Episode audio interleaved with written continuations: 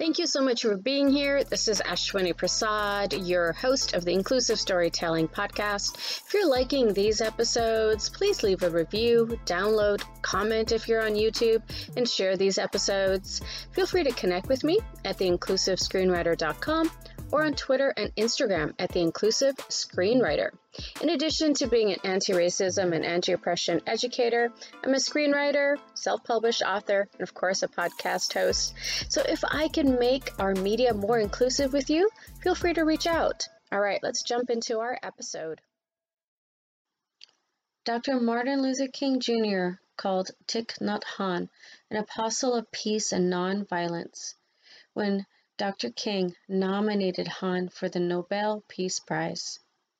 Born in central Vietnam in 1926, Thich Nhat Hanh entered the Tu Hieu Temple as a novice monk at 16 years old.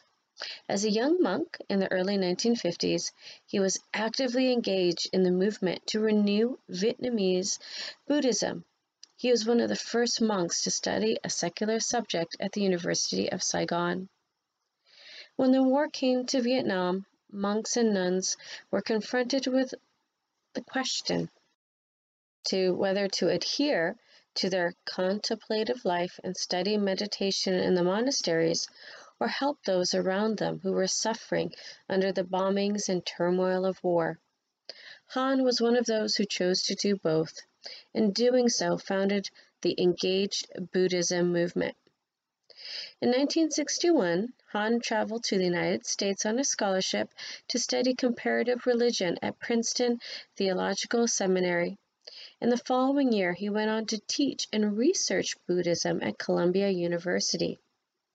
In Vietnam in the early 1960s, Hanh founded the School of Youth and Social Service which is a grassroots relief organization of 10,000 volunteers based in the Buddhist principles of nonviolence and compassionate action.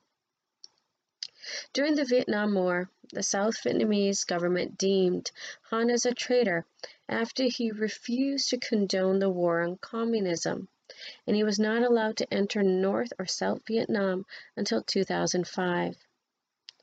In the early 1970s, Hanh was a lecturer and researcher in Buddhism at the University of Sorbonne in Paris. In 1975, he established the Sweet Potato Community near Paris, and in 1982, he moved to the southwest of France, which soon became a monastery known as the Plum Village.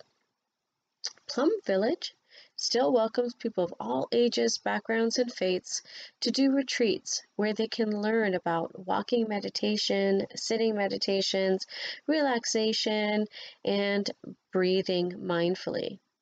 These are all ancient Buddhist practices in which Hanh has distilled and applies to those who are visiting Plum Village. November 2018, Hanh moved back to Vietnam in the Tu Hieu Temple, where he met with his teacher when he first started at the temple when he was 16 years old and became ordained. He expressed that he wanted to stay at the temple and in Vietnam for his remaining days.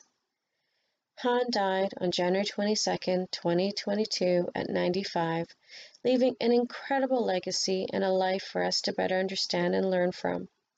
I know I would absolutely love to learn more about this amazing figure, his life, in a movie or a miniseries.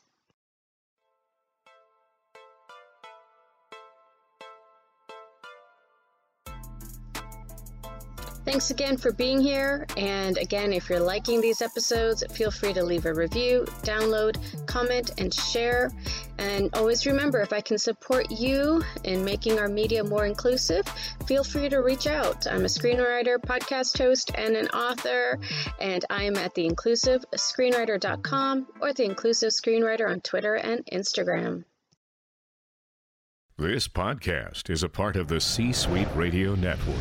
For more top business podcasts, visit c-suiteradio.com.